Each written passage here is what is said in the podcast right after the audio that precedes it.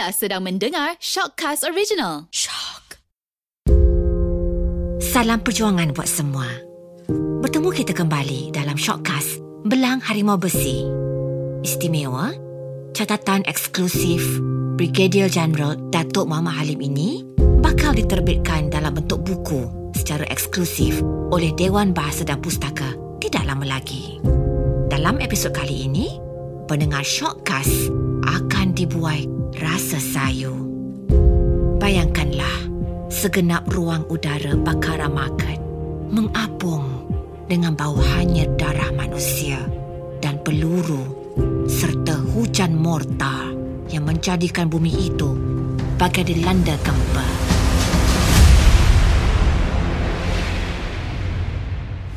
Selepas dua helikopter Black Hawk milik tentera Amerika Syarikat terhempas akibat ditembak tentera militia Somalia, pasukan Mabat Satu secara tidak sengaja terbabit dalam pertempuran tersebut kerana memiliki aset kereta perisai yang boleh digunakan untuk membantu menyelamatkan tentera Amerika Syarikat yang tercedera. Man, bawa masuk lagi. Rapat lagi ke belakang. Ada lagi ni. Tak boleh tuan, dah penuh macam sardin ni. You, you. Please move to the back, please. Hey, you. Can you walk? Tuan, saya dah tak muat ni. Yang lain kena jalan kaki. Okay, yang lain ikut saya. Kita jalan kaki. Kita bergerak sekarang. You guys follow me. Misi sebenar tentera Amerika Syarikat adalah untuk menangkap dua orang sayap kanan General Muhammad Farah Aidid.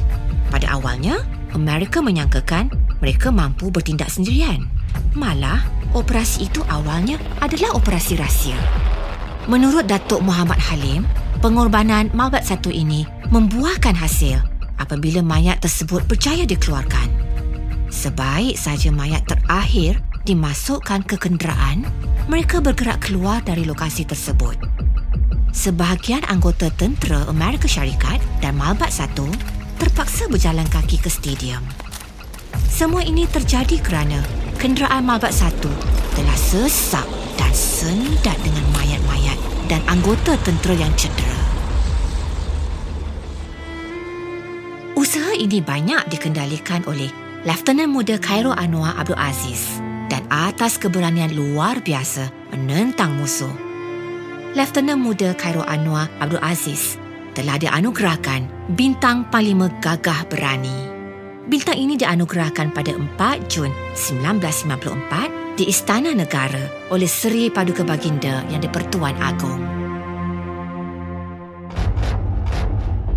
Jelas Datuk Muhammad Halim, setiap anggota Malbat Satu yang bergalang nyawa dan bertempur di Bakara Market mempunyai kisah tersendiri.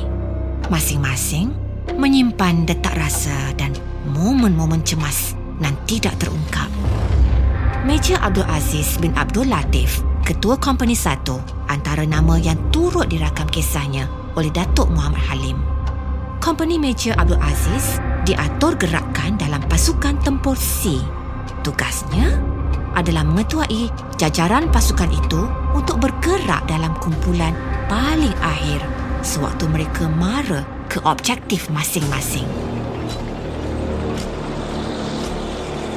Pergerakan pada malam itu agak lancar. Namun, tiba-tiba ia menjadi amat perlahan dan amat merengsekan. Tuan! Musuh! Musuh sekeliling kita! Tuan, kita macam kena kepung. Semua penjuru ni, Tuan. Apa kita nak buat ni, Tuan? Jangan mengalah! Fokus! Stand by! Tunggu arahan saya! Tunggu! Serang! Tembak! Jangan berundur! Pastikan musuh yang ditembak bukan orang awam! Baik, Tuan. Ah! Nak kena ajar diorang ni! Bunyi tembakan dengan percikan-percikan api meraung-raung. Bunyi dentuman peluru yang tersasar pada kenderaan perisai umpama bunyi hujan yang jatuh pada sini. Bunyinya amat bingit dan menyakitkan. Malah menggerunkan. Debu, asap dan puing-puing runtuhan mengapung ke udara. Semuanya berpusar-pusar dan keadaan menjadi semakin gelap sehingga satu ketika menjadi gelita.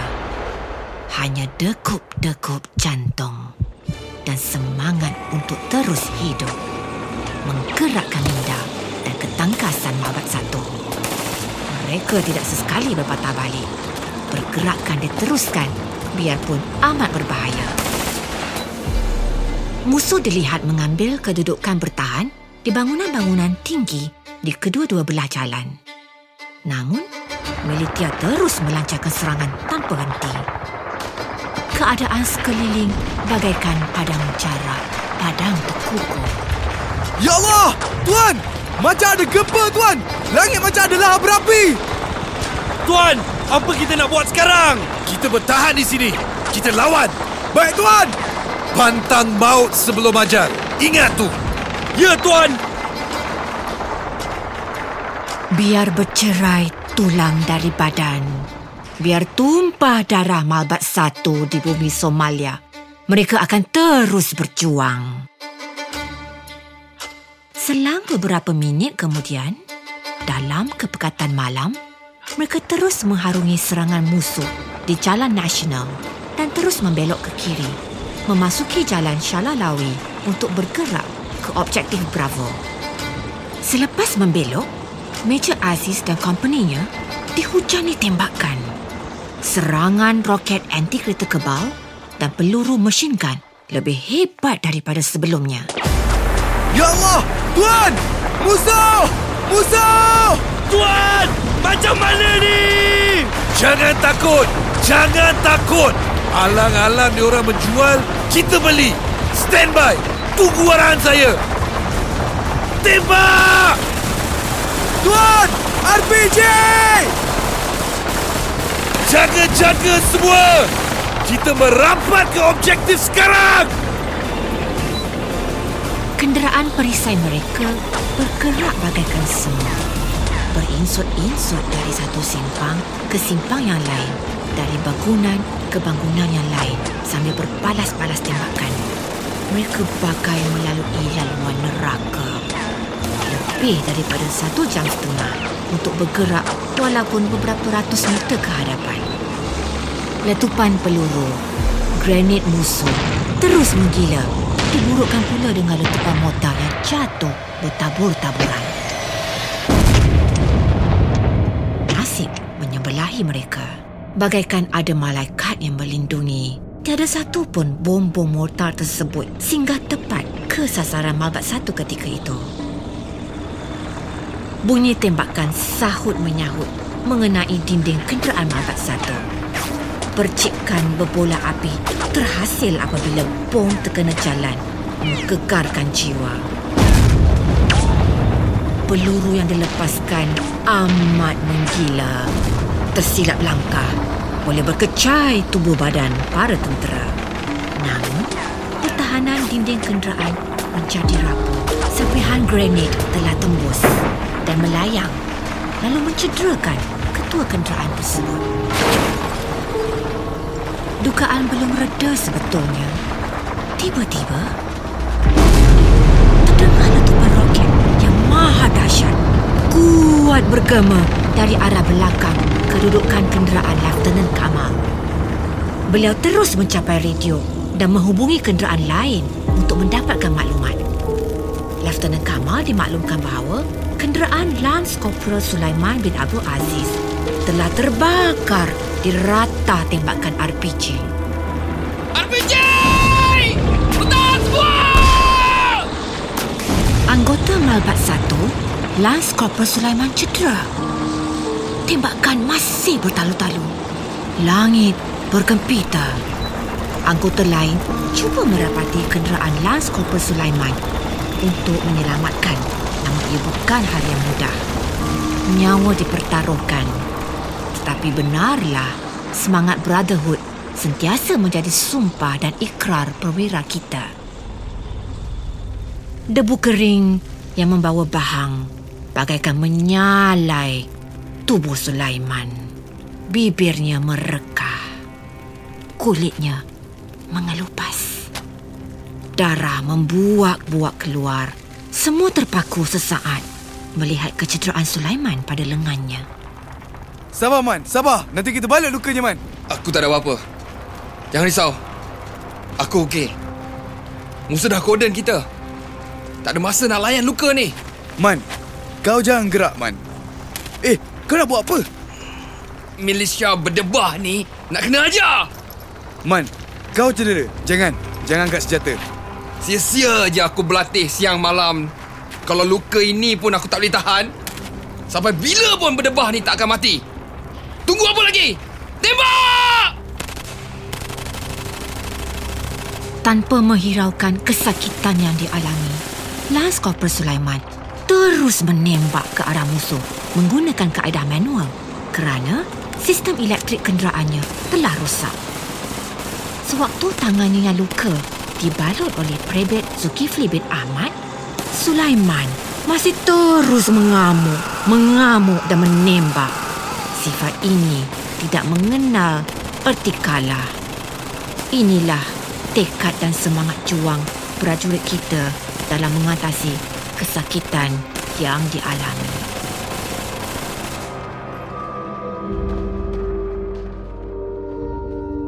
Perjuangan mereka tiada noktah.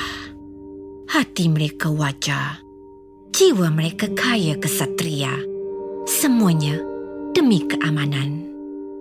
Dalam suasana pertempuran yang penuh dengan ketidaktentuan, kesamaran, kelam kabut dan tidak dijangka, berita berdarah diterima lagi. Tanpa diduga, sebahagian roket berjaya menembusi cermin hadapan bertentangan dengan tempat duduk pemandu manakala Prebet Aznan tersandar di tempat duduknya. Sambil kedua-dua tangan menekap dadanya. Darah bersemburan keluar sehingga mengenai cermin pemandu. Matanya mulai kuyup. Nafasnya mulai lemah. Prebet Aznan mengerang-ngerang kesakitan. Sebahagian dada Prebet Aznan terbakar dan darah yang pekat mengalir tidak henti-henti. Rakan yang lain cuba merapati kenderaan Prebet Aznan. Namun hujan peluru terus menggila. Bayangkan RPG atau pelancar roket digunakan untuk menembak kereta kebal. Dan bayangkanlah bagaimana ia membedil kenderaan anggota Malbat 1. Kenderaan yang ketebalan hanya 4 inci pun remuk dibedil.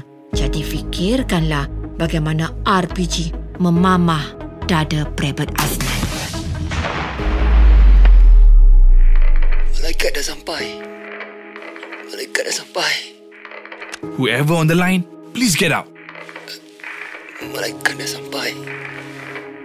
Timbalan Komander Malbat 1, Unosom 2, Somalia 1993, Major General Bersara, Datuk Mamat Rozi Baharum pernah berkongsi kisah. Keadaan masa tu genting. Tiba-tiba muncul suara bahagian merintih keluar dari radio kata malaikat sudah sampai. Masa tu saya amat marah dan terus jawab, whoever on the line, please get out. Katanya menyangkakan ada dalam kalangan anggota yang cuba berjenaka. Beberapa saat selepas itu baru terdetik dalam hati saya. Siapa lagi akan cakap begitu kalau bukan arwah? Katanya, baru teringatkan laporan mengenai seorang anggota yang juga pemandu kereta perisai RPZ Condor ZA9341. Nan dah tak ada. Inna lillahi wa inna ilaihi raji'un.